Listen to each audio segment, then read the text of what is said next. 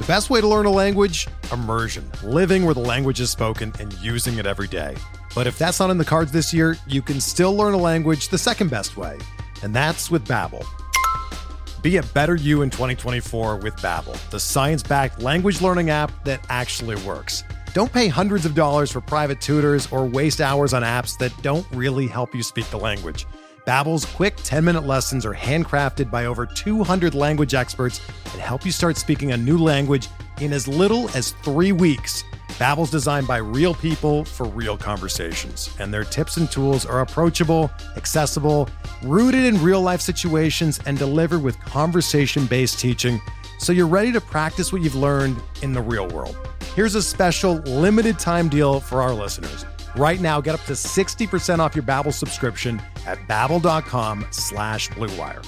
That's sixty percent off at babbel.com slash BlueWire, spelled B A B B E L dot com slash BlueWire. Rules and restrictions apply.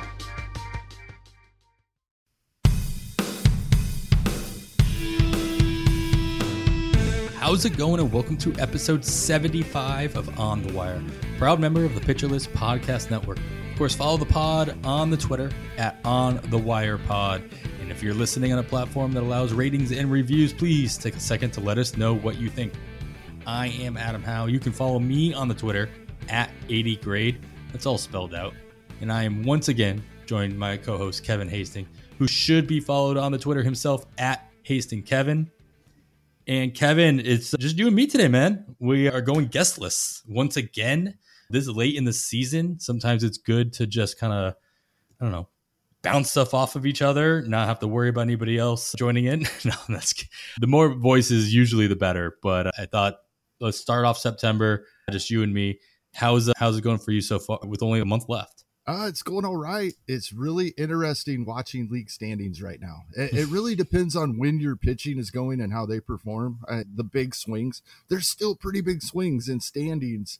Like every three or four days, it seems. And it did your, did your pitchers perform well? Did you have your two or three aces pitching in those couple of days? And you jump up and you go a couple of days without any pitching, or God forbid, the blow up, mm-hmm. and then and you drop right back down. So it's fun. This is why we do this. Yeah. Then you make the mistake, though, instead of just waiting three or four days to ch- double check, you're watching the live standings and you're watching things get chipped away like minute by minute. Um, sometimes we were just saying, I, we were just looking at the listener league overalls right before we started recording, and we saw Luke Sperry jump over me in the overall standings as I was looking at it. So that was fun.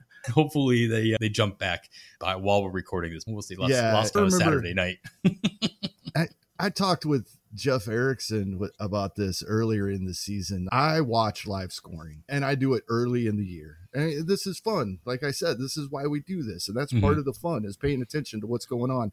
Even though I know watching standings at that point doesn't really matter, it's still fun to watch. I have gotten to the point where even if I am watching a game live and my closer comes into the game, Can't do I it. switch to a different Can't game. Can't do it. I switch to a different game. I'm not watching my closers. Can't do it. No way. Yeah. The only live standings I watch regularly are my head-to-head leagues, and specifically my home dynasty league, especially now that playoffs start next week. I'm in the hunt in that league, so I'm watching that pretty regular, like while we're recording. It's over here yeah. on my right in my hand. So if I you see my glance over this way, then I'm looking at the standings. If you look over this way, then I'm looking at our notes. So there's a little clue for you. Yeah, so those live standings, watching those live stats all the time. But the my N F B C leagues, the fifteen of those, no, I'm not looking at those on a regular basis. I'm usually just checking in them on on, on the daily. Otherwise, I'd probably go nuts. Go ahead. Another thing about this is fun, and we're watching baseball, and that's what's we're baseball yeah. fans. Even though this isn't broadcast until after the game is over, because I am absolutely not a White Sox fan, is it okay to bring up the fact that Dylan Cease hasn't given up a hit through eight at this point? Is that a jinx, or the fact that does he have a strikeout though? I was watching that too. He had two earlier. he he's not going to get the how am I supposed oh, he's to? Oh, okay. The five strikeouts through eight. I've got Cease and Ray on the same team, Robbie Ray. And at one point, they had combined for four, for eight innings and one strikeout. And I'm like, that, what kind of bizarro yeah. world are we living in right now? Yeah, but it, Cease is definitely going to get to go back out there in the ninth. By the time this airs, we'll know what happened. But it, yeah, he's only at ninety-one pitches through eight, so they're definitely going to give him a shot at this. He will. He, he probably won't get the Maddux, but he will. He'll definitely get the shot, and we can break that quote live, and then I will try to put this out as soon as humanly possible. All right, let's get through it then. Let's get through it. You yeah. keep an eye on that, and I'll start scrolling through these news and notes, and maybe we can add a news item in at the very end talking about that. It probably won't affect Fab, no. but we, it's fun to talk about for sure, because I have plenty of exposure to Cease across my league, so I'm not upset about this. Let's talk about, let's go into something a little bit more negative to start, and maybe hopefully we can end on a positive note. And that is the news that Zach Wheeler, Kevin, will not be returning to the Phillies on Tuesday, which is what he was saying he was expecting, he was targeting, and then everybody else pretty much planning on that. Instead, the Phillies are going to hold off on letting him throw altogether until sometime next week, which is led, which would lead one to speculate that he may not return at all until maybe the following week at the earliest. Though Jason Martinez over at, at Roster Resource has him penciled in as the Thursday starter on his roster grid. He, maybe he knows something we don't, or he's heard something else that hasn't come up yet. But with that news, what impact does that news have on your Fab considerations for this Sunday? Are you cutting Wheeler? Are you holding, picking up any other Philadelphia pitchers, considering that he's at least going to miss another turn in the rotation? What's your plan here? It makes it tough not knowing. Definitely not cutting Wheeler, at least till we see what happens this coming week. As you said, I saw that he's going to throw a bullpen sometime this coming week. So we we have to wait and see what happens there, because I don't believe he will be pitching Thursday or even this coming week. Uh, if we don't even know which day he's going to throw a bullpen yet, and then they're going to want to evaluate him afterwards. So I'm not counting on him for this week. If I have him rostered, I'm not starting him this week unless we hear something definite before we have to get our lineup set on Monday. But it really does make things difficult when you were speculating on the rest of the rotation, which I am, because pitching for this coming week, if you're looking to add somebody, it's not pretty. If you're it looking for a starting pitcher for this week. But like I said, people probably already know who I'm talking about, but it's going to come up again later in the show. All right, we'll get there. Nice tease.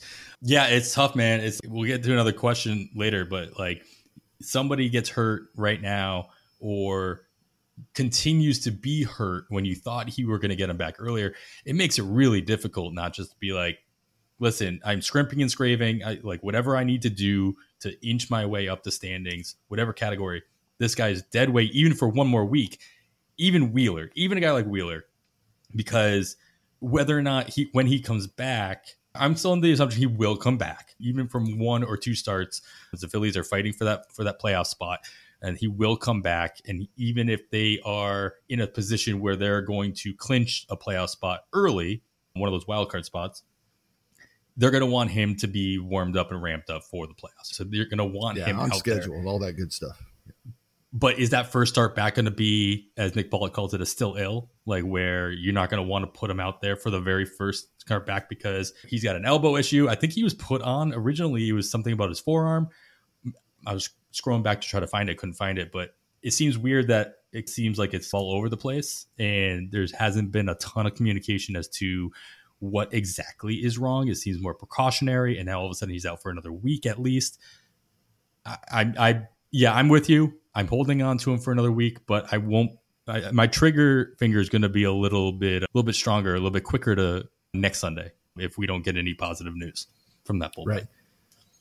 All right, we got a return to the rotation, this time with the Mets. They got Carlos Carrasco back, and that speculates the end of David Peterson's run as the fill-in starter in New York. The upcoming schedule for the Mets is pretty favorable, so are you still holding Peterson? For those for those who picked him up while they were speculating on him entering the rotation, which obviously he did with that doubleheader, and then he pitched a couple more times.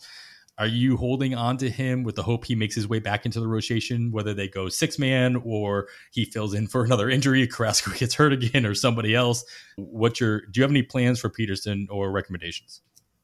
Yeah, I'm holding on to him and may even start him in a spot or two. I, I need to dig a little deeper, make sure that he's going to remain with the team. I believe thus far he has. They have sent him down at other points this season, but minor league baseball seasons have ended.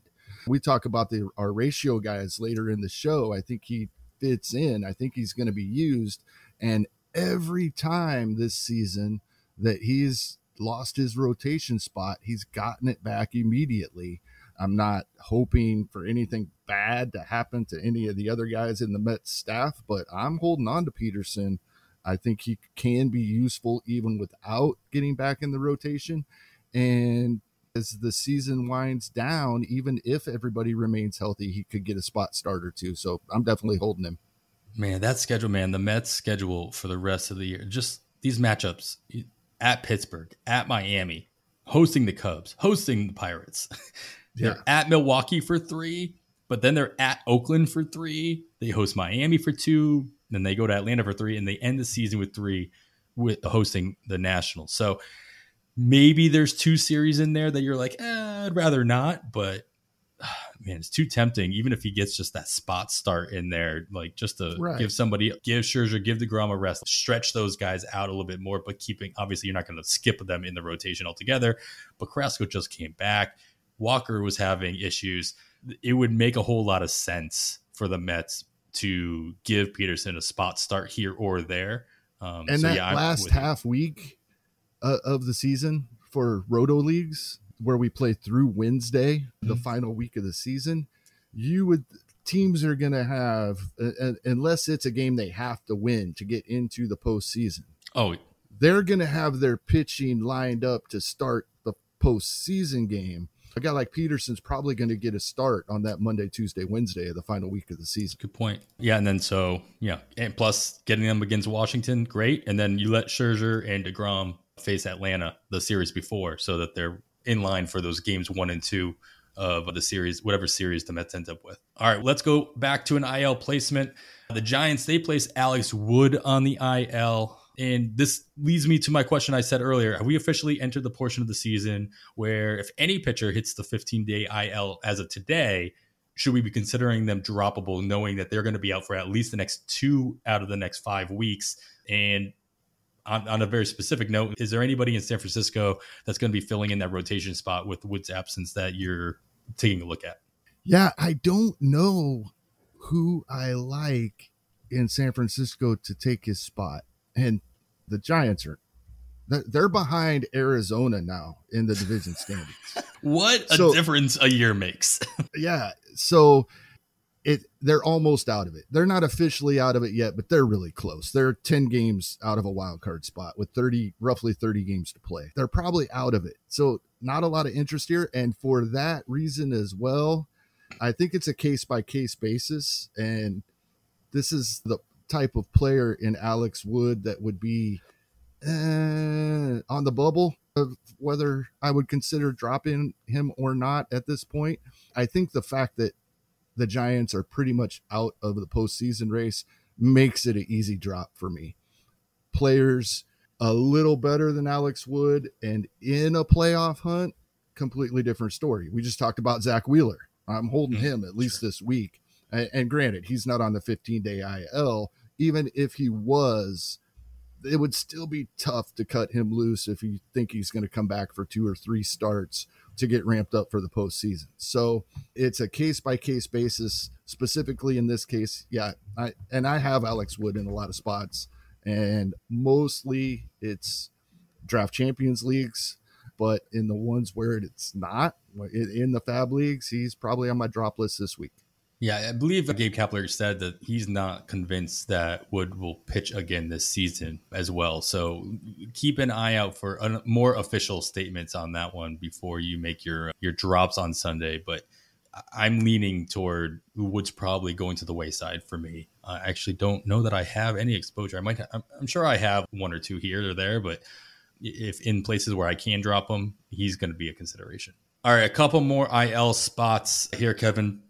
The Guardians, they placed Aaron Savali and Zach Plesac on the I L. Without getting too much into detail on this utter stupidity of one of those injuries, are there any fill-ins in Cleveland, especially with rosters expanding, that should be considered, especially with Cleveland, not like San Francisco, leading the division and trying to hold on to that playoff berth? I don't think so. It appears it, this is tough. I, it really looks like they're using Xavion Curry and Cody Morris in these couple of spots the rest of the way. Curry started today, wasn't horrible, but wasn't good. He gives up a lot of fly balls and doesn't strike anybody out. That just does not appeal to me. And Cody Morris has isn't really stretched out. I don't have interest in either one of these guys. It's really interesting because Cleveland's leading the division and they're heading to the postseason most likely, and it's really going to be interesting to see what happens if, if they don't get these guys back. Of course, they got Bieber and Quantrill and McKenzie as their three, but you would think they need another starter. It's this is totally off the subject and doesn't have anything to do with our fab, really. But I guess it could, because he's very useful, once again, as one of those ratio guys we talk mm-hmm. about later in the show, and he's not the one we're talking about. But how good Karinchak has been when he was oh, geez. so bad when sticky stuff went away last season. And there's been a couple articles written about there has to be something back that these guys are using again that's right. not getting caught when they get checked after every inning, because he has been so good for the past two or three months. It's just insane. It's uncanny. That's completely yeah. off. It's completely off the subject for what we're talking about, other than, yeah, you could use him as if you need a reliever to, and hopefully vulture a win here or there. But and yeah, as far as the starters go, I, yeah, exactly. But as, as far as the starters go, I really don't have interest here.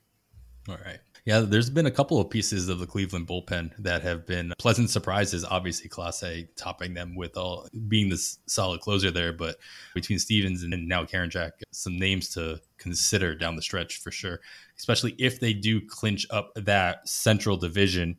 You might see a little bit more usage out of the bullpen, especially with all these, these starters going down. All right, let's get right into September first call-ups, because that was the bulk of the transactions. We're not going to get into all of them, obviously. They're not all going to be useful to us. So there's one that came up that wasn't a debut. So we had a couple of debuts. We'll get to those in a little bit. But one of them, big name, not a debut, is Detroit's Spencer Torkelson. He returns to the club after being sent down earlier in the year to work on some stuff in triple A. It seems as though he might have. He's doing better things in triple A.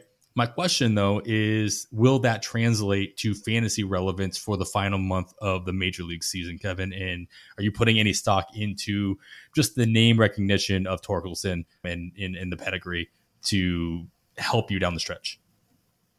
Not for the rest of this season. And he could perform well. He was at one of the best college bats we've seen in a long time. And I think he is going to be a great M L B hitter. And it could happen towards the end of this season.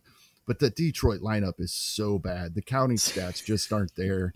And he's not hitting home runs. He, even in the minor league, he's got ten all year in over four hundred fifty plate appearances combined, triple A and M L B, five in each spot. So I, the strikeout rate has is it's not awful, but it's still not great either.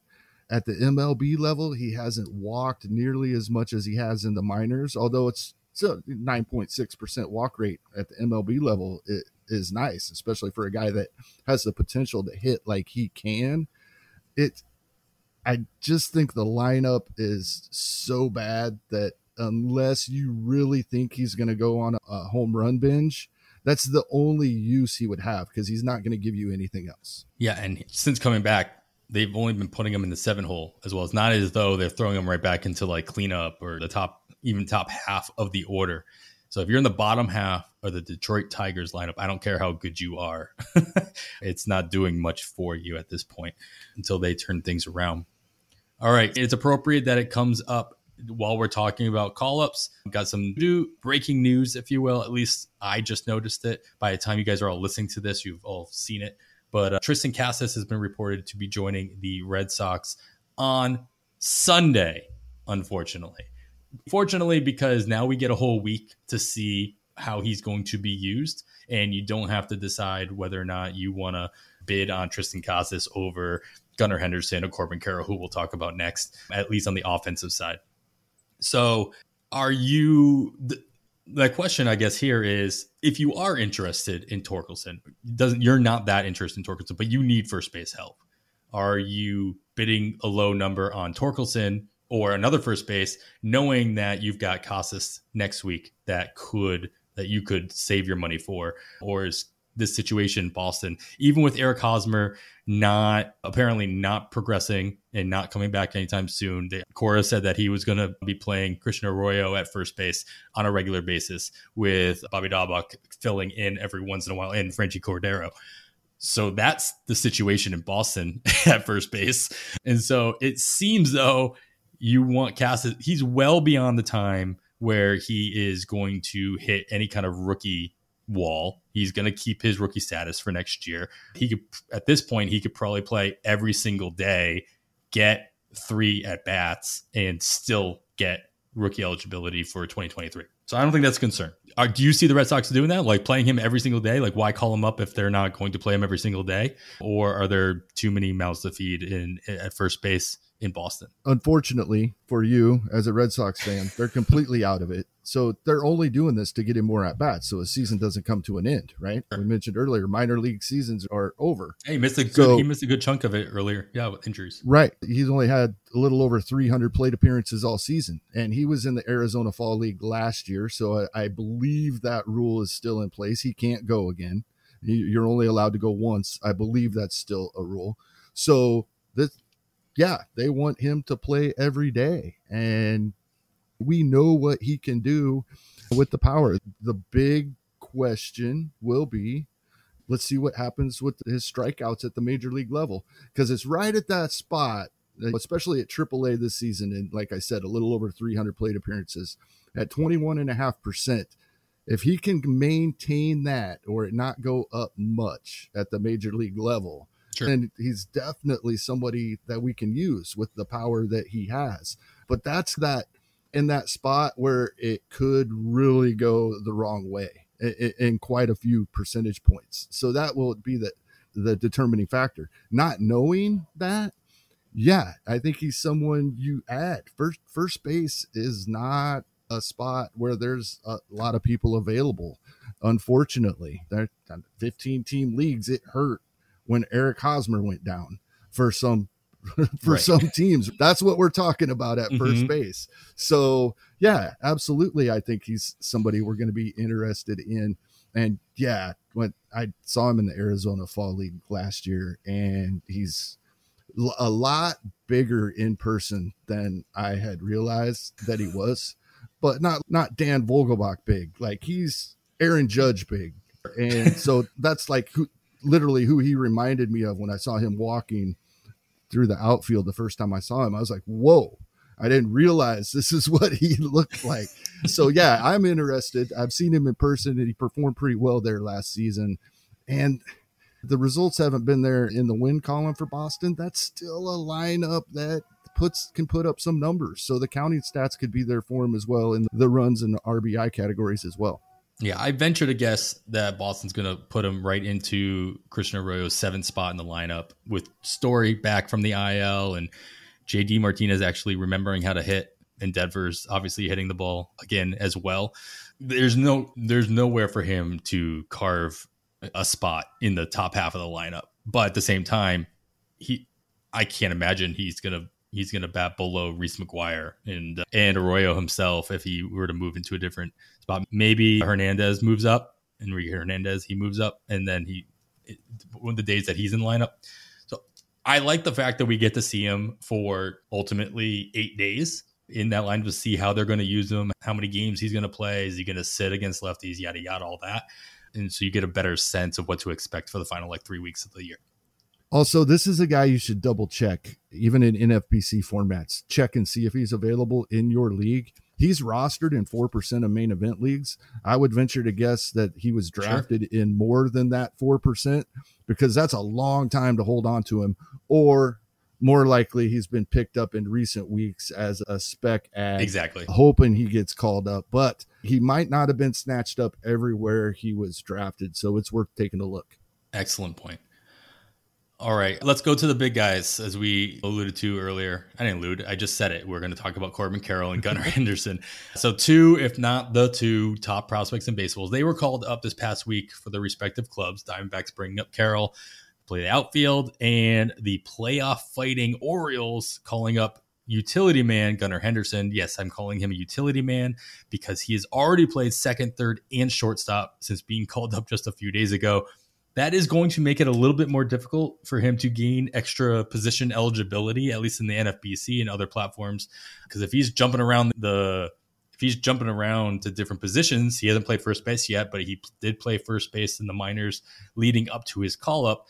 He's gonna be, it's gonna be difficult for him to get those ten games at any one of those positions. So there's very, there's a strong possibility he just has shortstop eligibility through the rest of the season. So we've talked about these guys in the last couple episodes of speculation of that they're going to be called up. After then, there was an announcement that they were going to be called up, and then they were. Here they are. So now that we've had a chance to see how the Orioles and the Diamondbacks are utilizing these guys and how they've been performing in their short time in the major leagues, which one are you more apt to go out and get this Sunday? Again, I'm sure it depends on your team, what, what categories you're going after, yada, but which one looks like it's it's going to be more bang for your buck this Sunday night? I, I think it's Henderson. I think he gets slightly more playing time. We've already seen it with Corbin Carroll, and Arizona fans on Twitter were in an uproar that he sat his third game. But this is what's going to happen as long as Ketel Marte is still taking up the D H spot. They have five outfielders. And yes, Corbin Carroll probably deserves to play more than any of the other four, but he's still going to sit once in a while. With the, the moving around that Henderson does and Baltimore being in the postseason race, I think he's going to get a little more playing time than Carroll, and that's the kicker. Of course, I'm putting bids in on both of them, and a lot of supplemental reserve players in our bids this week. We'll talk a little more about that later as well. We're getting to that point, but it's that's the tiebreaker is playing time. Love mm-hmm. to have either one of them, of course. Yeah, be bidding on both of them as well. You got to remember, I think we talked about this with the Welsh last week, but they're going to both sit. Yes, I agree. I think Henderson's going to get more playing time, but they, though both teams need and want the rookie eligibility for twenty twenty-three so they can go gung-ho all year and get that, or at least place in the Rookie of the Year voting. They're yeah. going to sit unless both of them have a twenty percent walk rate. So, because it is based on at bats, they both came up late enough where they're not going to be on the roster long enough. What I think it's like forty-two, forty-four games or something like that. They're not going to hit that mark, but they might hit the was it one thirty or one forty at bats that they hit need.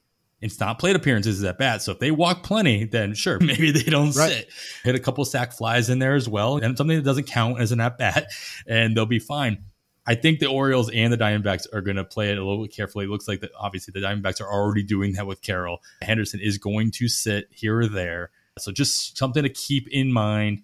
He might play every day. They are trying to get that playoff spot, but don't be terribly surprised if all of a sudden they decide, hey, this is a maintenance day, or this is a regular day off, or they're going to set him against this lefty or what have you. It's going to happen. And unfortunately, you can't just bid on Gunnar Henderson's hair all by itself. You have to bid on the entire person, because obviously if you have triple digits left in your fab, that's where it's going. It's just going for the flow. Yep, definitely. Get the man does not like wearing a helmet. All right, a couple other additions to their September rosters. The Astros and the Orioles again. Orioles just trying to call up all their best prospects this year between Adley and Gunnar Henderson, and now D L Hall. He joins the, the bullpen in Baltimore.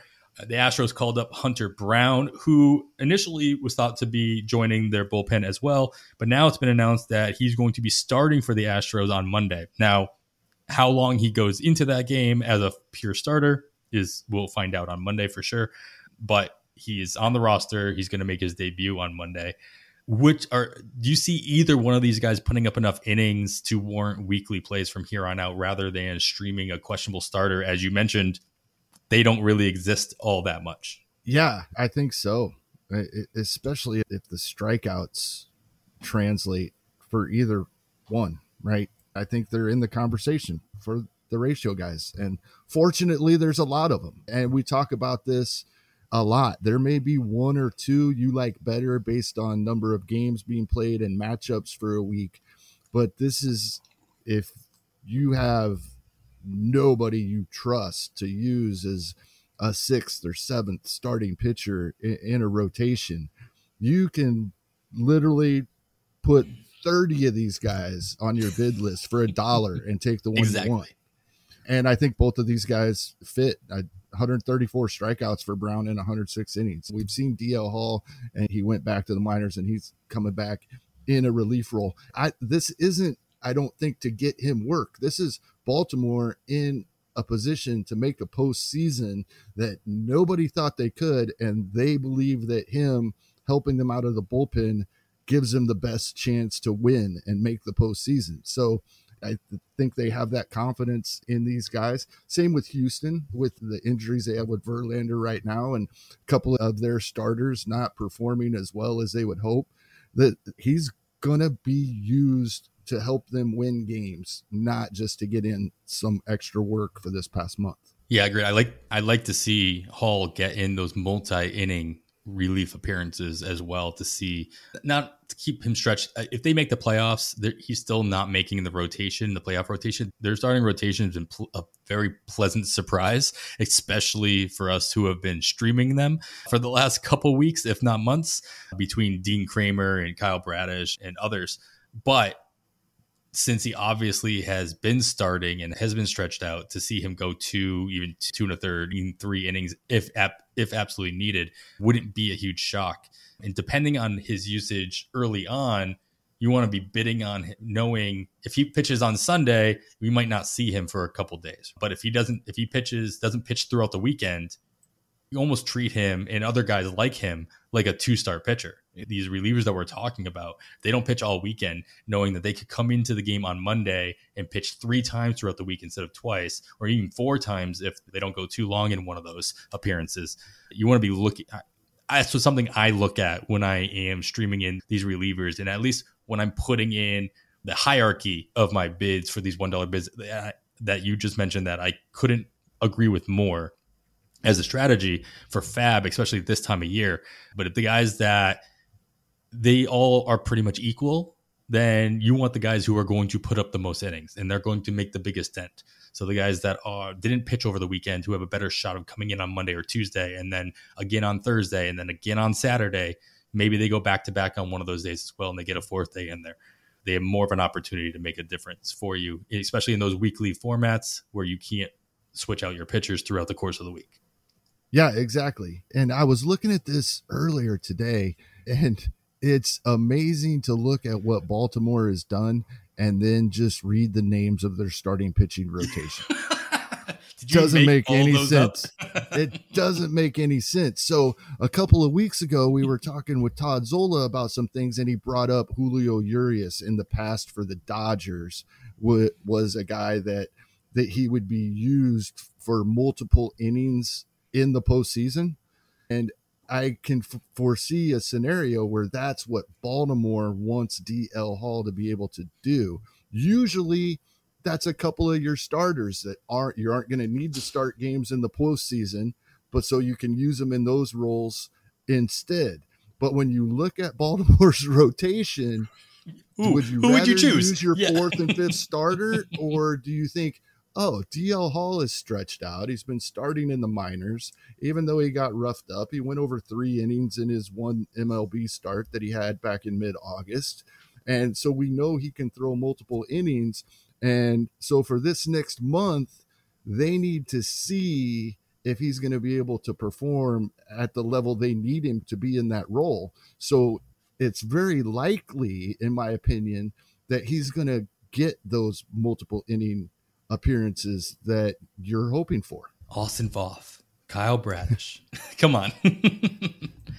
Yeah, I tweeted earlier in the week when I was setting my lineups that I just put Austin Voth in a spot for Justin Verlander, which sounds absolutely horrible. Now, Voth, with the matchup that, that he has this weekend, is somebody that many, almost in every league, somebody was using him. But the sure. fact I was putting him in for Justin Verlander was just, uh, mind-boggling. Yeah, th- this is fun.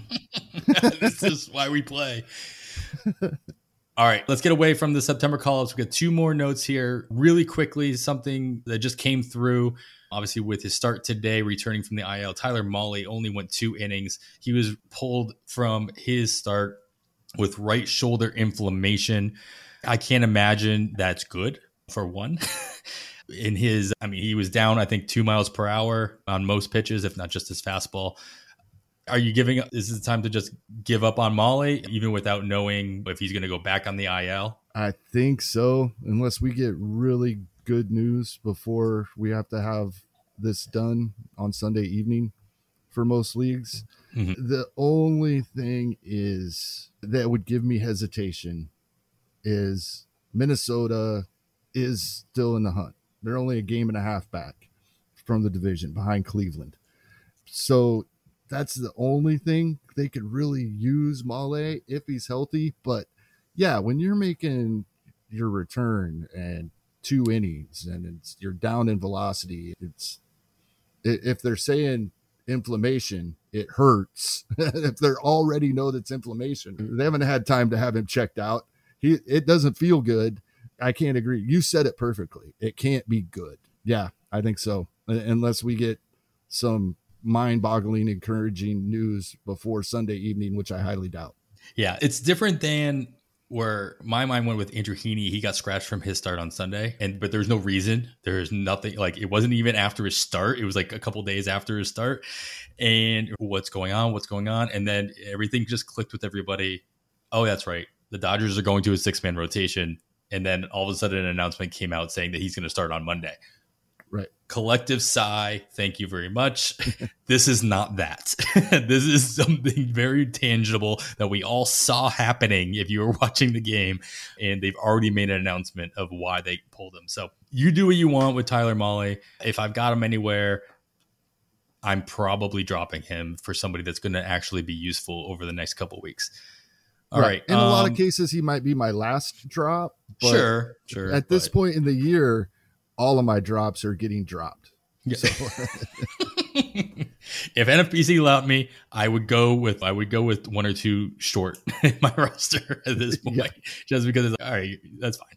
All right, last note here: Andrew Benintendi, he was placed on the I L for the Yankees with right wrist inflammation. Uh, of course, he's a hitter, so that's only a ten day. So we'll see if he lasts a little bit longer than that, or if he just goes the minimum. But at least he's going to be out for the next week. Benintendi, of course, he's been the everyday left fielder and hitting toward, if not at the top of the lineup for the Yankees ever since coming over from your Royals. So who fills that side of the outfield for at least the next ten days? And is it going to be somebody that's going to assist the Yankees in remembering how to win games? I think you put this in here just so we could enjoy the, the implosion of the New York Yankees. Together. I did no such thing. It, their lead is down to four games. How crazy is that? The best thing I saw was the Freezing Cold Takes tweet or whatever that went out yesterday. It was like M L B put out a graphic that's they're on pace at the beginning of August. It's like they're on pace. The Yankees are on pace for one hundred twenty wins or one hundred eighty wins or something. It was something crazy. twenty wins, I yeah. think it was. And obviously that did not work out. And they followed it up with the worst record in baseball for yeah. an entire month. It's From that time awesome. On. It's amazing. I think to to the disappointment of Yankee fans, this solidifies Aaron Hicks' position in the lineup. And I enjoy this so much. I enjoy like well until he hurts, until he runs into the wall. Twitter is watching is watching Yankee fans just complain about this lineup on a day in and day out basis. But but he's going to move over to left for the most part. I think Aaron Judge, center field. And then we got Oswaldo Cabrera, who we talked about a couple weeks ago. This probably solidifies his playing time in right field. It has for the past couple of games since Benintendi went down. That's probably what we're looking at. He hasn't done much yet. I wasn't really interested in him in the first place. I'm still not. I'm just enjoying the implosion and watching this lead sink. It was, they were upset that it was only six games, and that was a day and a half ago, and now it's four. It's four. Amazing. I don't know. The decisions that are happening there, of course, it was funny. Uh, Oswald Peraza, their, one of their September call-ups, got the start today at shortstop. And obviously, Yankees fans are all clamoring for him to play every day and sit I K F and sit Torres, whatever. The Yankees put out a tweet saying, M L B D B U coming up, start this game. And then somebody commented saying, no, that happened yesterday in the ninth inning as a pinch hitter in a nine to zero ball game. Don't you remember? Right. And then the Yankees deleted their tweet because they forgot that they played this guy already. Unfortunately, that uh, that may be continuing to be the case for Peraza, one of their top one of their top prospects in their organization throughout the course of the year. Maybe they make right and he plays every day there, but I wouldn't be prioritizing him over any of the other call-ups based on that alone and what we should be expecting from him moving forward. All right, that is going to wrap it up for our news and notes section of this episode. As always, we missed a whole bunch of stuff. Let's to keep up with all the news of the day. Make sure you're listening to the First Pitch Podcast with Chad Young, Scott Chu, and Daniel Port. They break down all the news, highlights, and observations from every day's worth of games, as well as looking ahead at each slate to keep you up to date with everything you need to know to win your fantasy league.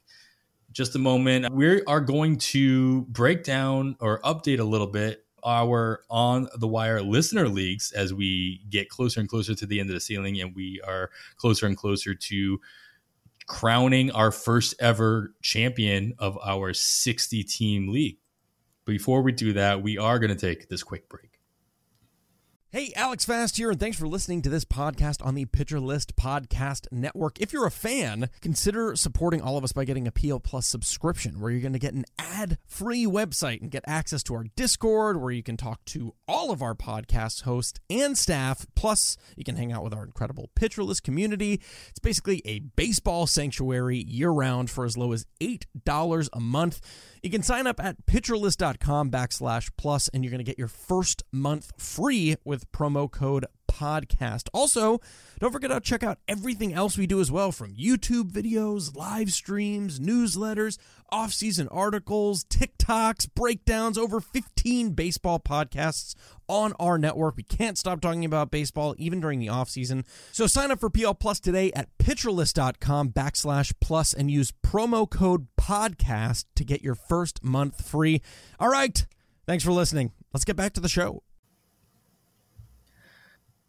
All right, we're back. Of course, you're listening with On the Wire. I am Adam Howe, joined by Kevin Hastings. And Kevin, we are let's let's take a let's take a moment. Usually this section of the pod, we, we talk a little bit about strategy, or we focus on the expertise of our guest, and we talk about some stuff that might be able to help a little bit more granular than talking about specific players. Right now, I just want to give some shout outs. I just want to give some shout outs. We've, it's been a long season. It's not over, but we've had sixty, we've had officially sixty teams in our On the Wire listener league, and we got to come up with a better name for this next year, by the way, not just listener league, something more fun. So we'll be taking suggestions all off season, by the way, but for now they're just the listener leagues. And we've had a couple, we have a couple teams in there that took more than one roster, you yourself and myself included. So there's roughly sixty, maybe a little bit less individuals in here, but uh, overall, that we talked about earlier, I was looking at the overall standings before we recorded. They have moved. Aha, I, ha- I jumped back over Lucas Berry since I made that comment. I'm going to I'm gonna go ahead and give everybody the top ten. And it's only so that I can pat myself on the back because I'm listed on there twice. We have listener Dennis Timko followed by Kevin Hastings in the number two slot. You guys are in the same league for that one as well, and you are only you're only about twenty-two points apart in the overall, which twenty-two points, yeah, that sounds like a lot, but in the overall standings, that can definitely change, especially with only sixty teams in the overall contest. In third, at the moment of me recording this, again, any of this can change while I'm recording this because there are games happening. Stephen Gusuelli, our friend and of the pod, of course, over at Winds Above Fantasy on the Pitcher List Podcast Network. I am in my third. It took me three drafts, apparently, to get to this spot. So in fourth overall is, is my third team from the fifth league. Todd Zola, we just on the show the other day. He is in fifth. Lucas Beery, I keep mentioning, is currently in sixth. I'm sure by the time I'm done reading these off, he'll be in fourth over me. George Montañez is in seventh. Greg Jewett is in eighth. My second team in the third league is in ninth. And then Eric Davis rounding out the top ten here with, uh, let's see, three hundred ninety-eight and a half points. That's less than one hundred points below the first overall in there. So shout out to everybody in that top ten and for those honorable mentions in there who are trying to jump in there, including Ian C. Eaton, who is in thirteenth, John Fish in fifteenth. And a whole bunch of other guys. We'll keep an eye on that. We still have a couple weeks left there. How, Kevin, talk to me about how your you have a league where you're leading, obviously. You're Not anymore. Over- oh, shoot. I was going to say, obviously, you're second overall. You must be leading that league. But unfortunately, if I'm not mistaken, the person now beating you in your league is the one also in first overall. in the yeah, O A. That's Dennis Kemp. Timko, excuse me. Shout out to him. Yeah, we've been going back and forth here most of the season. It's been really tight the entire way. We have a pretty comfortable lead over the third place team, but it's it. Yeah, this was gonna come down to the last half week of the season, most definitely. As we both keep going back and forth. You said I was leading this league. That was when we were talking less than an hour ago, right before we started recording, and now he has a point and a half lead. That's the way it's been all season long in this league. That's been a lot of fun. So yeah, shout out to Dennis, and hopefully he ends up in second in the league and overall. Just because we're hosting it doesn't mean we don't want to win, guys. I'm just going to throw uh, that exactly. By the way, unlike you, you have two top ten overall teams. I am in three of these leagues, and both of my other two, I am in tenth place in twelve team leagues. It just hasn't come together for me in those two leagues. I have one to really concentrate on at down the last month of the season, while you have two of them. I don't know if this is luckily for me or not, but like these two that I'm doing well in are, of course, are two of my fab leagues, and they are the ones that I have the best shot in cashing in of most of my leagues. So I have to spend, I wish I was doing better in my D Cs. Obviously the payout is better and all that, but the, I wouldn't have to, I'm putting more effort into my fab leagues because I'm doing well in them. And so more effort, more stress. That's exactly what we all need at this time of year. yeah. Yeah. In the, in one of the leagues I'm leading, it's, me, same situation. Lucas Berry and myself have going back and forth in the fir- first and second place. Alexander Chase uh, and Eric Davis are right, right behind us as well. But we'll, that'll be the one that I know is going to happen. Is I'll lead all week in the final week, and then some. Lucas will do something and jump me. I'll look on. Was it a Wednesday? I'll look on Wednesday night and like, all right, looking to looking to count all the things that I've won, and I'm down a peg. So we'll see how that one ends. You got John Fish right behind me in League Three as well. That one's a little not as close as the beer. We haven't been going back and forth. We're only three points behind, three points apart, but we've got a decent lead over Shelley for straight uh, in third place, almost ten points behind me at first place as well. So that's that one. And then League One, that's the one Steve Gusuelli uh, is leading us. Him and Jorge Montañez are going back and forth on that one. They're only they're one and a half points apart from each other, with Greg Jewett right behind them as well, about four points back. So What what's the other league that you're in that you are not leading? Uh, that's the one that we talked about with Todd Zola a couple of weeks ago. He's mm-hmm. leading fairly comfortable league, and he talked about starting to concentrate on the overall a little bit because of his comfortable league. But his lead has shrunk to eight points. He may back off of that a little bit, depending on how he looks in categories over the next couple of weeks, I would expect, because I'm sure when he, if he hasn't looked at it so far this week, when he goes to start doing his fab for the upcoming week and notices, oh, my, my lead's down to eight points in the league, maybe I need to take a second look here. And that's a good thing to bring up. That's something to keep in mind as you're checking things out. But still a fairly comfortable lead with only four and a half weeks to go. Eric Samolsky in second place in that league and David Odom in third. They are the two other teams with over eighty points, eighty and a half and eighty-five and a half, as not too bad a point accumulation for a twelve team league there. Yeah, the other thing I wanted to just mention, I talked, we talked about this before we started recording. I think it's interesting to see where Fab lands, or at least our budgets land, especially in these twelve teamers. And I know a lot of people who play a lot of fifteen teamers have a hard time balancing their twelve team budgets because it's just bidding in the twelve teamers is so different than in the fifteen teamers, especially in the more versus less competitive leagues. In League One, Steve Gillespie, leading that league, has zero dollars left. So he is running with what he's got the rest of the way mm-hmm. and crossing his fingers. But it's, it's good to see that right behind him, George only has three dollars left and Greg Jewett only has fifteen dollars left. Now, I want to just compare that to League Three, one of the leagues that I am leading. In third place, Shelly, she has thirty-five dollars. John Fish has one hundred thirty-three dollars left. So that's he's in a decent spot, especially if he's just going to carve out twenty dollars, twenty-five dollars each week throughout the course of the rest of the season. But I still have six hundred five dollars left. Whoa. I've had budget.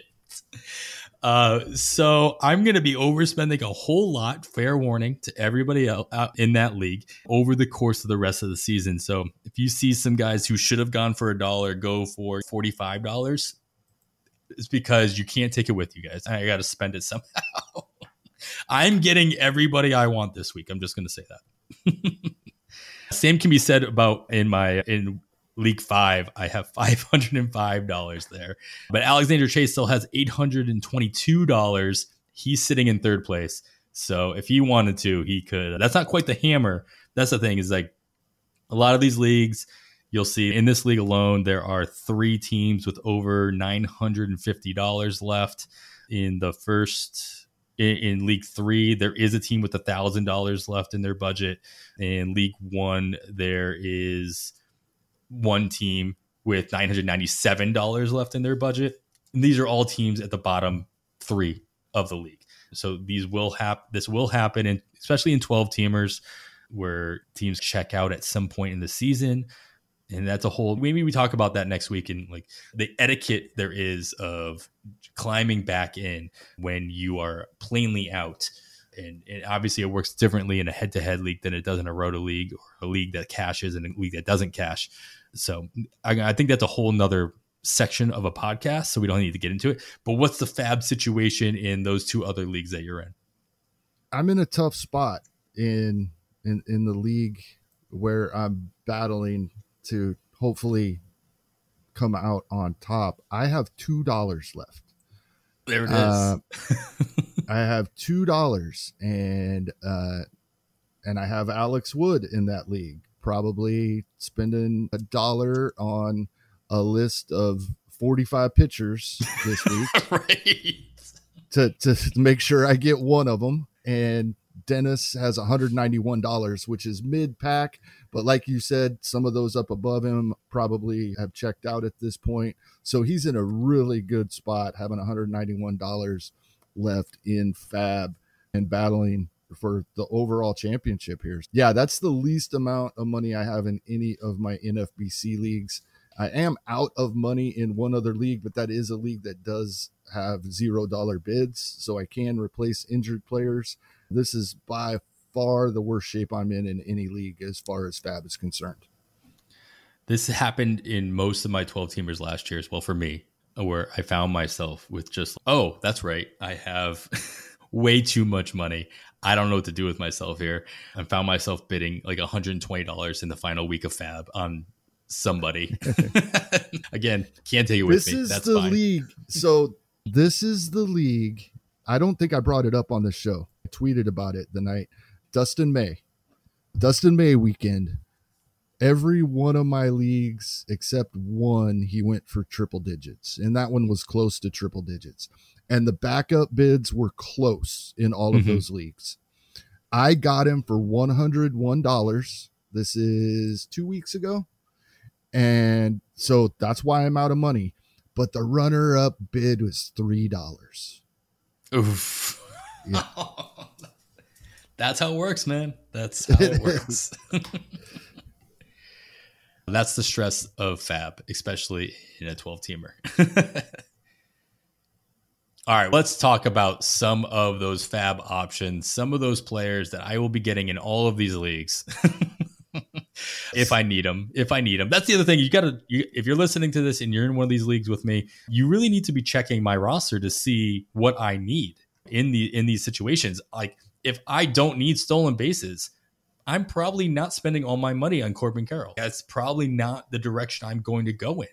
And so that doesn't go from just me. That goes for all of your competitors. Know where you might need to up your bid based on those above you and around you in the standings that might be going after a similar type of player, or those who are above you that they don't care. They're not going to, they might throw a keep your honest bid on there just because, but at this point you don't even do keep your honest bids. Like at this point of the season, you're only worried about what's going to help you and you alone, uh, unless you're in such a good shape that you can play defense and you can try to keep players away from other teams.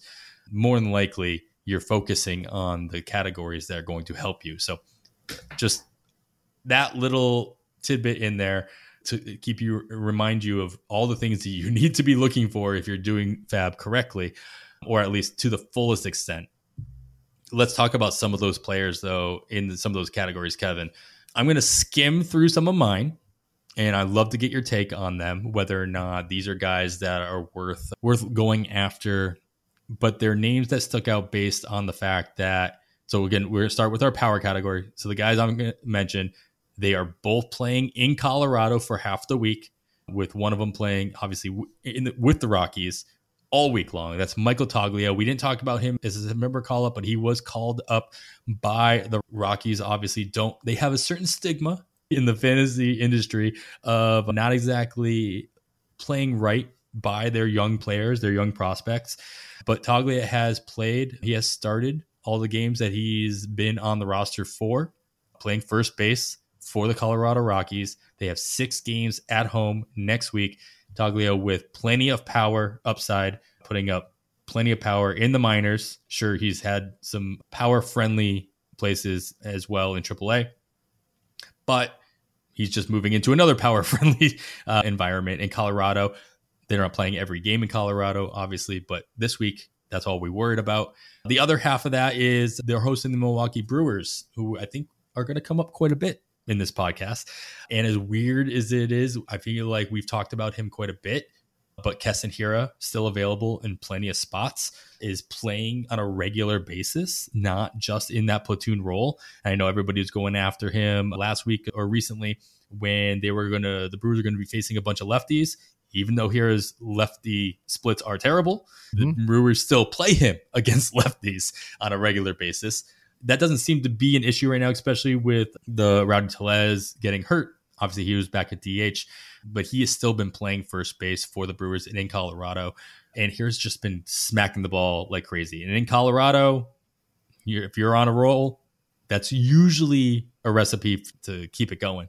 Do you see either one of these guys being decent targets for those who... Toglia is available everywhere because I'm pretty sure nobody drafted him at this point. And Hiura has been chipping away at his roster sit percentages over the last two or three weeks.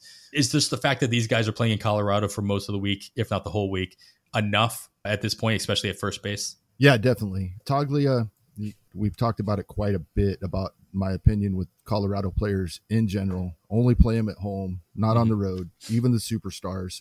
So the schedule works out in our favor here. You can use him for two of the next three weeks, and then for the last week and a half, you drop him. I will not use him on the road. It helps. That's a five-game week next week that Colorado plays. Makes it even easier. You're not sure. even going to consider using him on the road for a five-game week. Yeah, he's great.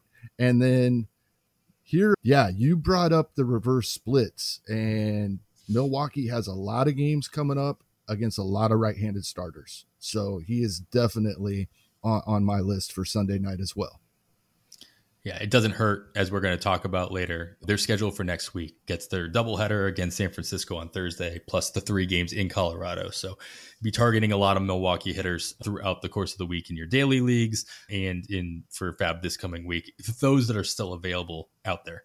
But besides the guys that are playing in Colorado this week, who, who might you be looking at to add some pop? Okay, my first guy is one hundred percent rostered in fifteen and twelve-team leagues in N F B C format. But Randall Grichuk, talking about Colorado and splits, is available in over half of Yahoo leagues. At home this season, he has hit three twenty-seven and has nine home runs, forty-four R B I, thirty-three runs scored, two hundred thirty-five plate appearances. The R B I there, that's one hundred twenty R B I play, pace over a full season. Versus left-handed pitching, he's just as good as he is at home. He's three nineteen on the season, and this is including the away games versus left-handed pitching, hitting three nineteen with seven home runs, thirty R B I, in just one hundred fifty-one plate appearances. Again, one hundred twenty R B I pace. So he really drives in runs both at home and when facing left-handed pitching. They are at home for six games this week, and half of those games are scheduled against left-handed starters. Also, going back eight days now, today is the third consecutive game versus a left-handed starter that he's been in the leadoff spot. So Grichuk is even getting more plate appearances when facing lefties now as well. To me, this is a no-brainer ad in those shallow leagues where he's available for this coming week. Maybe even hold on to him in two weeks for that five game road week so you can use him again the following week. He's definitely usable two of the next three weeks, and then he's a drop for the last week and a half of the season, in my opinion. A guy that's more widely available. Adam, did you know that we had a guy this week hit a home run for his first major league hit and kept his helmet on? Oh, no way. That doesn't happen. Yeah. Spencer Steer. And he has shown quite a bit of power over the past couple of seasons in, in, the, in the minor leagues. I typically don't listen to other Fab shows until after we record, but I was out running some errands today. So I was listening to our buddies, Lou Landers and Lucas Beery, and Lucas Beery loves Spencer Steer. So that's just a confirmation bias for me. It makes me think that this is the right move here. He had twenty-four home runs and eighty-two R B I across two levels in twenty twenty-one. In twenty twenty-two, he has at this point, including his one major league game he's played so far, twenty-four home runs and eighty-two R B I. Eight, and it took him eight more plate appearances to get there. Ah. Uh, the kicker here is we were talking about schedules, and you're talking about an eight-game week for Milwaukee. Next week, Cincinnati has two doubleheaders and not a day off, so they play nine games next week. All Cincinnati Reds with a pulse will be picked up in leagues next weekend, so I'm trying to grab a couple of them a week ahead. Four of those games are at home against Pittsburgh pitching as well. Yeah, looking ahead in this scenario, still very valid. We're not talking about two-star pitchers anymore, but this is still a valid point. As going back to Grichuk, I, I, mean, I just want to reiterate that we are either at the start or just before head-to-head playoffs, and looking at these weekly matchups in those scenarios is so incredibly useful and important. You do not need to be holding on to anybody who only has five games in a week, even in the daily moves league. If you have a guy that's going Monday and Wednesday, going, they're off on Monday and Thursday, and you have to win that week, they're almost useless unless they're a superstar. You know what I mean? Unless they're on a street, like they're just undroppable. But most of those players, especially later on in those playoff scenarios, Grichuk is, with this kind of schedule that you're talking about, with the way what he's been doing and what you expect him to do, definitely a good shout out, even though, like you said, he's rostered in most, if not all of those fifteen and twelve teamers, at least on the N F B C format. All right, let's talk a little bit about speed. And I do want to get a little bit into a little bit more detail on, so I'm not going to give, I'll give out a couple players that to target here, but what I want also to, I want people to consider is not only, not specifically also looking for specific players that might steal a base, but look at the pitchers that are pitching that are going to allow players to have the opportunity to steal a base. So looking at Mike Clevinger, Nick Pivetta, Glenn Otto, Carlos Rodon, Mike Minor, Sandy Alcantara, and our favorite Noah Syndergaard. All of these guys, and I'll list them off again in a second, they have at least eighty innings pitched on the season. They have a stolen base attempt percentage. That is the amount of times players who have, base runners who have had an opportunity to steal, have actually taken that, taken that opportunity and run with it, literally, over eight percent of the time, which is well above average. And then they also have a stolen base percentage of over eighty percent. So over eighty percent of their runners have made it safely to the next base. The top three of those who, of those who have the highest, what I call S B O per P A, that's stolen base opportunities. That is, again, defined by a base runner who is at first or second, and they have the next base in front of them open, and at least one pitch has been thrown. So obviously, if the pitcher throws the first pitch and they hit the ball in play, that wasn't, he could never have taken a stolen base. So you have to take that into account. They are Glenn Otto, Mike Minor, and Mike Clevinger of those three. So they've given the most opportunities per plate appearance to their base runners.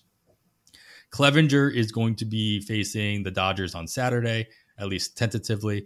Glenn Otto is at Houston on Tuesday. Nick Pivetta is at Tampa Bay on Wednesday. Mike Minor's at the Cubs on Wednesday. And the two I'll focus on here are Noah Syndergaard and Sandy Alcantara. They face each other on Thursday in Philadelphia. I'm looking at Bryson Stott, who's still eighty-three percent rostered in twelve-teamers on the N F B C and in the online championship, so still available in almost twenty percent of those leagues. Brandon Marsh is a little bit of a sleeper here, has stolen a base some recently in the last two weeks, does have nine on the season. So he can run, and if he's given the opportunity against Sandy Alcantara, he very well could. He's playing every day, especially with Castellanos not playing regularly right now. thirty-one percent rostered in the online championship in those twelve-teamers, still available in some fifteen-teamers as well. And then you have Joey Wendell, forty-seven percent rostered in the online championship against Noah Syndergaard on Thursday. Joey Wendell's a threat to run as long as he's getting the playing time in Miami, regardless of who the pitcher is. But you put him up against Thor and it could get dirty. And obviously John Birdie's there, but he just got hurt. He's also rostered everywhere based on what he did two months ago. And so keep an eye on all of those rosters. Anybody who might be available, honestly, on the Dodgers, on the Houston, on the Astros, Tampa Bay, Chicago Cubs, Miami, and Philadelphia, because they at least have one really good matchup throughout the course of the week. And if you're playing in dailies, moves leagues, these guys are all pitching on almost every, on different day, almost every day of the week. So you've got some, you've got some options to stream if that's, if that's in your bag. So with all that in mind, Kevin, is there anybody else out there that, again, it's not only about your stolen bases? I will say Brandon Marsh batting ninth. That's another, that was another key aspect. He will have an opportunity to score runs in the nine hole. He might not get as many at bats as somebody toward the top of the lineup, but still in a, puts himself in a position where he could score some runs. Anybody else going to scoring some runs for us this coming week? Yeah, I'm going back to the Cincinnati Reds here. They have six games this week, nine the following week. And T J Friedl, since he came back to the team on August seventeenth, has hit three eighty-six and only one stolen base in the time. But three home runs. He's not really a power guy. This could be a fluke or this could be an added bonus here. ten R B I and eight runs scored. He sits versus lefties. But with this upcoming schedule that the Reds have, it appears they will face five out of six right-handed starters this week and at least seven of the nine the following week. And that's just looking at, I'm not trying to pencil in two weeks from now who's starting what day, but there's only two left-handed starters on the teams they play for mm-hmm. that nine game week. Sure. It's looking good for the playing time. The, he was stealing more bases in his first stint with the club earlier in the season. He was, he is six, four, six on the season with one. It's only been fifty plate appearances since he came back up. I foresee him getting more opportunities and being turned loose. Cincinnati's not in the race. This is the time of the year, typically in September, we see bad teams attempting more stolen bases. I guess I should probably put some numbers to that and make sure that it's actually true instead of just saying it, because it seems like that's the case when I watch the games. That's but I'm not why confident. people come here. I'm pretty confident that is the case. So it, at least I have confidence that I think they will turn him loose over the past, the last month of the season. And the fact that he's getting on base is great. I, part of the reason he hasn't attempted a lot of stolen bases, I believe, is he's hitting in the seven hole with a couple of really bad hitters behind him. So if there's two outs when he's on base, they're not going to risk him being unsuccessful and having that guy lead off the next inning. So that's probably part of it. So a move up in the lineup would help, which, if he continues to do what he's doing right now, is possible over the last month of the season. Yeah, he's he's also not doing himself any favors in the fact that he's only walked twice since his call-up as well. So if he's going to get on base, he's got to keep hitting, which, to your point, he has. He's collected at least one hit in all but three of his of his appearances since being called back up. I love the fact that Frito's probably not going to get sent back down because uh, right. the last time we recommended Frito, I think I recommended him, was during that last stint with the club, and he was literally sent back down after I put him on mo- just about every team that I, that I, that I could. Words. So I, I might be taking a look at him where I need him, knowing that he'll still be on the roster by the time he enters my by the time he gets onto my rosters. All right, let's talk about the schedule coming up. These are obviously extremely important, especially in September, to get as much playing time as humanly possible. There are a few game, few teams that have a seven-day work week. That includes the Yankees, Chicago White Sox, Minnesota, Washington, Milwaukee, San Francisco, and Saint Louis. All play all seven days, with Milwaukee and San Francisco playing a doubleheader on Thursday, giving them eight games. Colorado is home all week. They have three with Milwaukee and then off on Thursday, three with Arizona over the weekend before going on the road the following week. Looking ahead, Toronto and Baltimore, they have a doubleheader this coming Monday. They also have, Toronto also has another doubleheader with Tampa Bay next week. So plenty of at-bats over the next two weeks for Toronto hitters, with Cincinnati, as Kevin mentioned, getting two doubleheaders, not this coming week, but the following week. That gives them nine games on that week. So look ahead for that. Atlanta this week is the only team that has a five-day work week, being off on Monday and Thursday. With that being said, I'm going back to the well on this recommendation just to keep an eye out. Jace Peterson, he started at third base in five of the last six games for the Brewers since coming back from the I L, kind of bumping Luis Urias down to a bench role.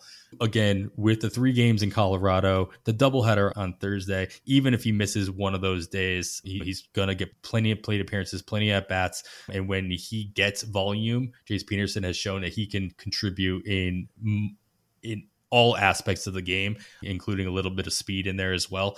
So just the volume that you're going to see out of that, Jace Peterson, at least make sure he's in your waterfall bids and your conditionals as somebody who could get you some volume at multiple positions. That's the key spot about Jace Peterson. He's available at multiple positions, and he's playing what seem, seems to be every day for the Brewers, at least as of now. We'll see how that works out throughout the course of the week. Just keep it going. Keep going with the Brewers. Just go down the Brewers lineup, Kevin. Who else you got? Absolutely. And a Brewers lefty with all the right-handed starters they have coming up, like I mentioned. Garrett Mitchell hitting in the nine hole. Hitting in the nine hole isn't too bad for a team that then has Christian Yelich, Willy Adames, Rowdy Tellez, Hunter Renfroe coming up behind you. He hasn't hit the ground running at the M L B level. That's for sure. He's striking out over forty percent of the time. It's only seven games. That's where I'm going here. This would be really hard to put him in your starting lineup right away this week. However, that trip to Colorado, it, it it's not just power in Colorado. In, in fact, it's more uh, about the massive outfield than the home runs for the run scoring environment we have there. This, I think, is really what he needs to get going. He has had fairly high strikeout rates in the minors in the past, but nothing close to this over forty percent he's got through just seven games. So if he's putting the ball in play in Colorado, he's going to get on base. If he gets on base, he's going to steal bases. thirty-four stolen bases in just sixty-four games across double A and triple A so far this year. We know those minor league stolen base numbers are inflated, but that's still an amazing number. So yeah, Garrett Mitchell sticking with the Brewers, like you said, especially with all the right-handed starters they have on the schedule over the next couple of weeks. All right, let's get into our pitchers. It's a start with pitchers, Kevin. We gotta bring, we gotta round it back to the White Sox. You officially did jinx it. Dylan Cease did not get his no-hitter. You went eight and two-thirds of no-hit ball. Luis Arias, of course, of all of all players, pokes a single and then faces and then gets a strikeout to get. He did end with seven strikeouts, so I will. I'm appreciative of that. He got the win, got the complete game, all those extra points. Um, but I do blame you for the for breaking up the no hitter, even though uh, this won't go out for hours and hours after the game has already ended. Being a fan of uh, division rival, I apologize to no one except Mike Carter. I do apologize to Mike Carter, Mike friend Carter, of the yeah, show. Sure. Love Mike uh, and. Everybody that follows him on Twitter knows how he how much he's agonizing over the White Sox performance. However, it, all of a sudden, as bad as they have been, they're two and a half games back. So th- they have a legitimate shot to, to make the postseason. And then with some of the starting pitching they have, as bad as they have been for as much of this season that they have looked horrible, that's the kind of team you don't want to face if they do make the postseason with some of the starting pitching they have. Yeah, now Dylan Cease has really cemented himself as probably the front runner at this point for Cy Young with this performance. We are not that kind of podcast. I get that. It's not our normal conversation, but we do tend to go off onto tangents when it's just you and me, Kevin. So I just want to throw that out there with Verlander and Shanahan being on the shelf for who knows how long, maybe the rest of the regular season. We'll see. He has an opportunity to step it up there and get himself into that conversation. He's already in the conversation, but to get himself above that conversation, and a one hitter, two walk performance, seven strikeouts is, is not going to, is not going to do him any harm in that regard. Definitely. All right. Let's talk about some of the guys that might be available. I'm going to start off because he's probably not available in most places. So I'll let you get to somebody that's a little bit more readily available. I just want to shout out to, even though he had not that great of a start this past week, Jose Quintana's looked really good with Saint Louis. He has two really good matchups. He does have a two start this week. As long as things all stay the way, stay the course. He is ninety-three percent rostered in the online championship, so one hundred percent in the main event, but thirty-three percent rostered in Yahoo. So in these leagues that are mostly daily moves leagues, readily available, I would get, I would grab him today by the time you're listening to this Sunday. So yeah, sure. Grab him on Sunday, even if you don't need him for Sunday, if you're in a same day move, just to make sure you get him into your roster for that Monday start and take advantage of those. We talked about this so much, right? With, with Todd and even last week with Chris, the two starts are only as good as the matchups in which they are putting forth. And Saint Louis has not as good of a schedule as the Mets, but at least this coming week, it's looking really nice with the matchups that he's got. So Jose Quintana, if available, he is available in seven percent of online championships. So those twelve teamers out there, he should be re- picked up readily. And I will tell you, if he's available in the on the wire leagues, he will not be where I have any say in, in the matter this coming week. So I already might roster him in at least a place or two, because I know we've talked about him more than a few times, especially after the trade to Saint Louis.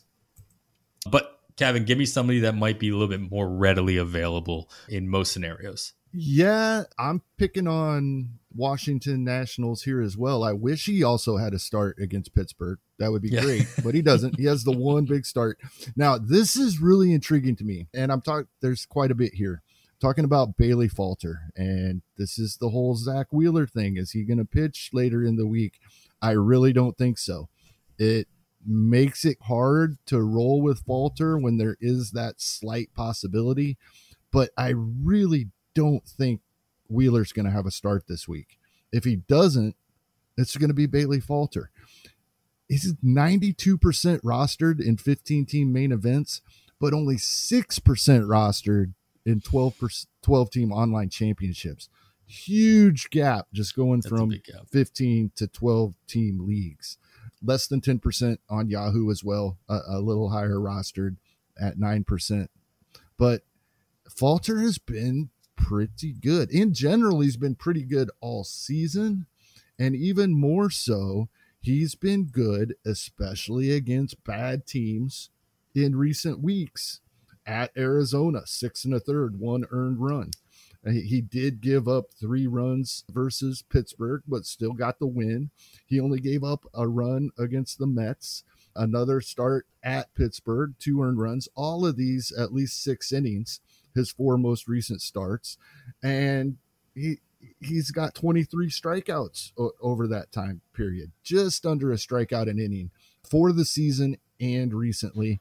And I really think he's going to get this start versus Washington later in the week that I don't believe Wheeler will get. That it's, like I said, it's tough rolling him out there, not knowing for sure. He's probably not going to be listed as a starter for the week anywhere when we set our lineups on Monday.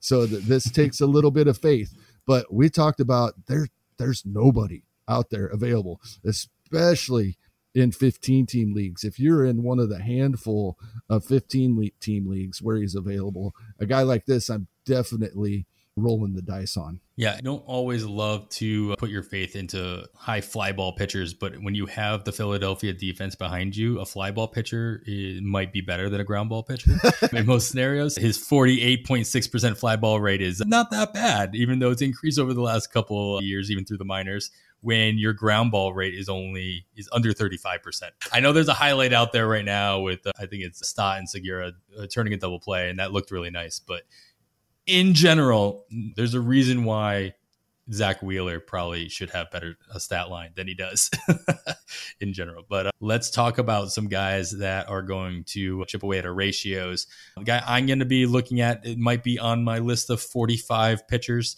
and we've already talked about a few of them. But another one to add on there is Taylor Rogers. Again, sticking with Milwaukee, even though he'll be pitching in Colorado for three days. Still, the eight games, the doubleheader on Thursday gives him plenty of opportunity to get into the game. He might even vulture a save throughout the course of the week from Devin Williams. His last seven outings, he's only faced four more batters than the minimum through seven and two-thirds innings. In eleven total appearances for the Brewers, he's only given up earned runs in two of those appearances, and he's only walked a total of two batters as well.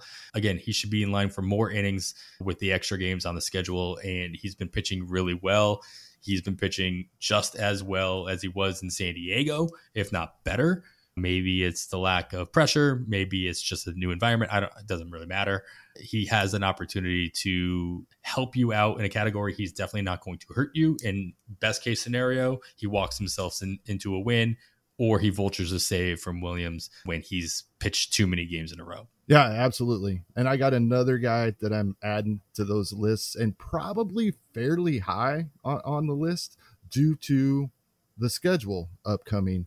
That's Brad Hand in Philadelphia, twenty-three percent rostered in fifteen team N F B C leagues, thirteen and fourteen percent in Yahoo and twelve team N F B C leagues. So widely available, pitching very well of late, and their upcoming schedule is Miami, Washington, and then Miami again. So another guy that could vulture a win, vulture a save, either or, maybe one of each, and has been performing well of late. And I think it gets overlooked because of the mess in general that the Philadelphia bullpen has been. But he's pitched well all season long. He's got a two point oh four E R A for the season. So yeah, Brad Hand's definitely going to be on those forty-five pitcher lists that we're putting together for Sunday night. Oh, I can't wait to see the results of those. Let's talk about more guys that are going to probably be on that list, but they might have more of a chance at our favorite category, and that is saves. I mean, I took, I, I got into the sheet early to make sure I could get the low hanging fruit here, and that is Jimmy Herger of the Angels, who seems to be the clear favorite for saves in Anaheim now, getting their last three opportunities within the last, I think, uh, within five days of each other.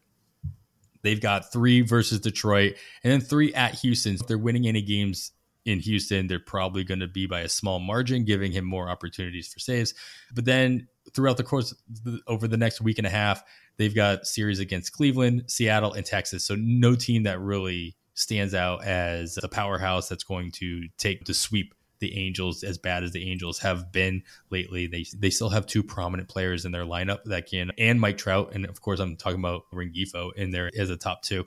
So they, they can definitely take some wins there. He's going to be bid on everywhere. So just make sure that if you need saves, he's top of the line as far as somebody who is found himself in a role that is getting him regular work. And then just as a shout out, Josh Hader, seventy-nine percent roster in the main event. And that's all after last week, if I'm not mistaken, as Kevin reminded me before recording.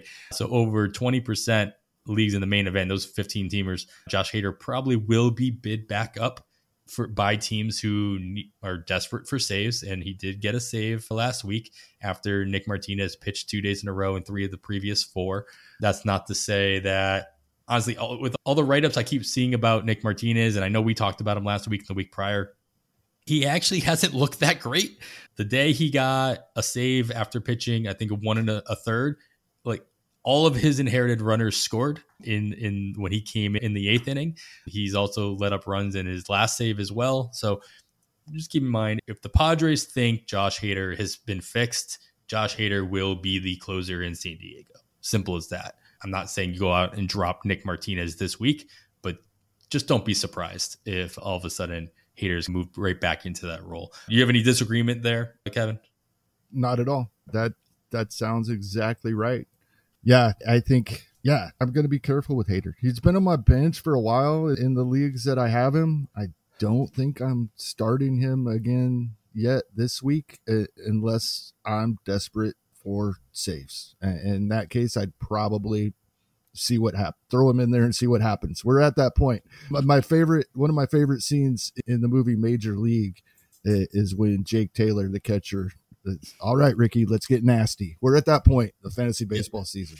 We got to do things that may not be the smartest move, but if you have a hunch and you're desperate, it, the risk could be your worth desperation shows. Yep, yep, yep, sure. Exactly. So yeah, that that's where I'm at there. I agree with most of what you, most everything you said. Another guy, same list, could have talked this about this guy in the ratios category, but he had, does have eight saves on the season, has gotten half of them since August first.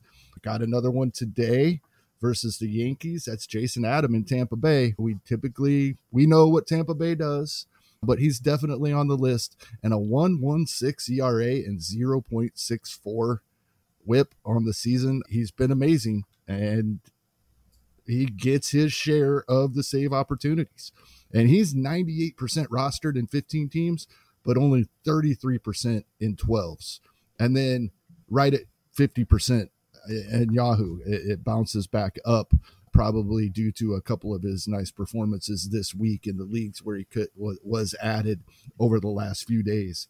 But yeah, Jason Adam has been phenomenal. He's not going to get every save opportunity, but he'll get some of them. Yeah, but who will in Tampa Bay? Who will get every single? Pete Van Bakes is back, and he's been lights out, and they have, I think, Jason Martinez over at Roster Resource has like four or five guys in the committee there. If you're gonna gain, if you're gonna go after one of those guys, at least make it a guy like Adam who's going to be lights out in every other scenario, even if it's not a closing situation. All right, final category, wild card category. I'm going back to the for this one, and uh, just a reminder: Wander Franco is still available in a couple of leagues where he hasn't been picked back up after doing this rehab.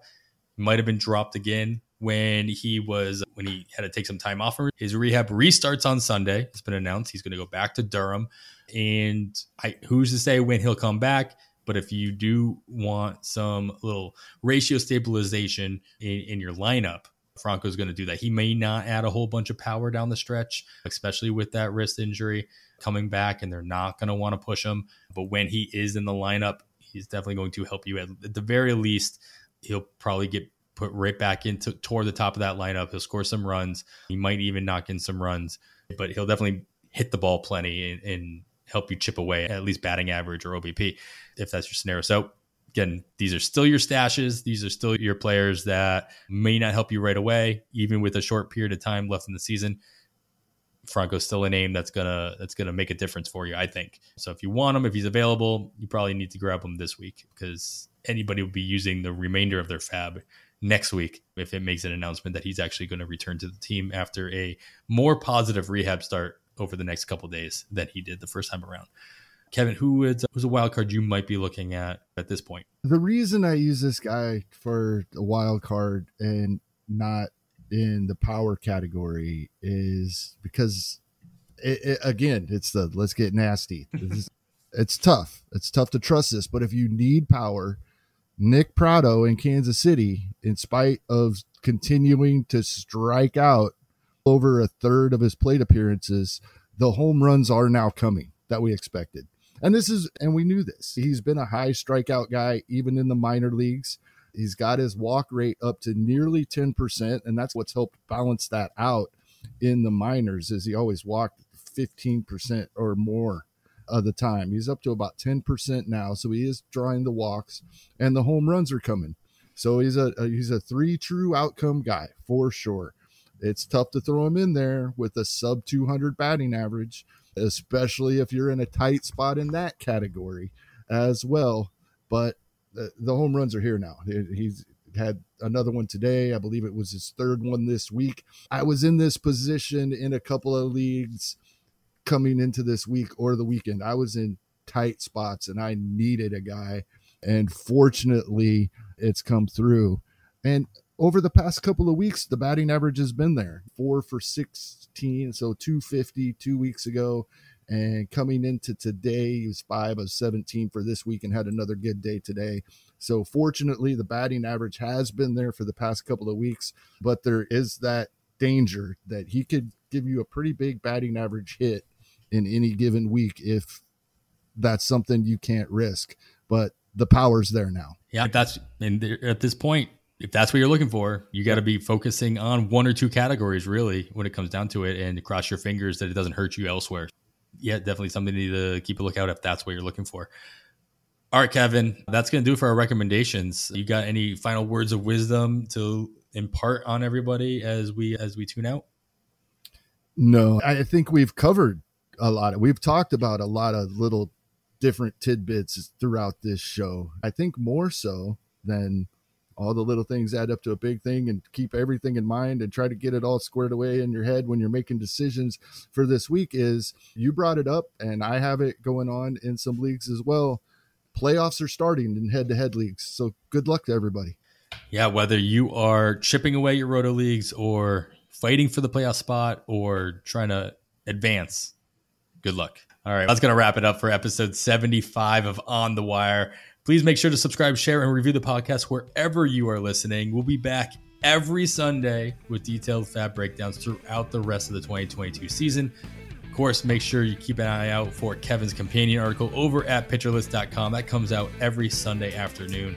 You can follow myself on the Twitter at eighty grade. That's all spelled out. Kevin is at Hastin Kevin. Of course, follow the pod at On The Wire Pod. I am Adam Howe, and on behalf of Kevin Hastin, thanks for listening. That we bid you goodbye.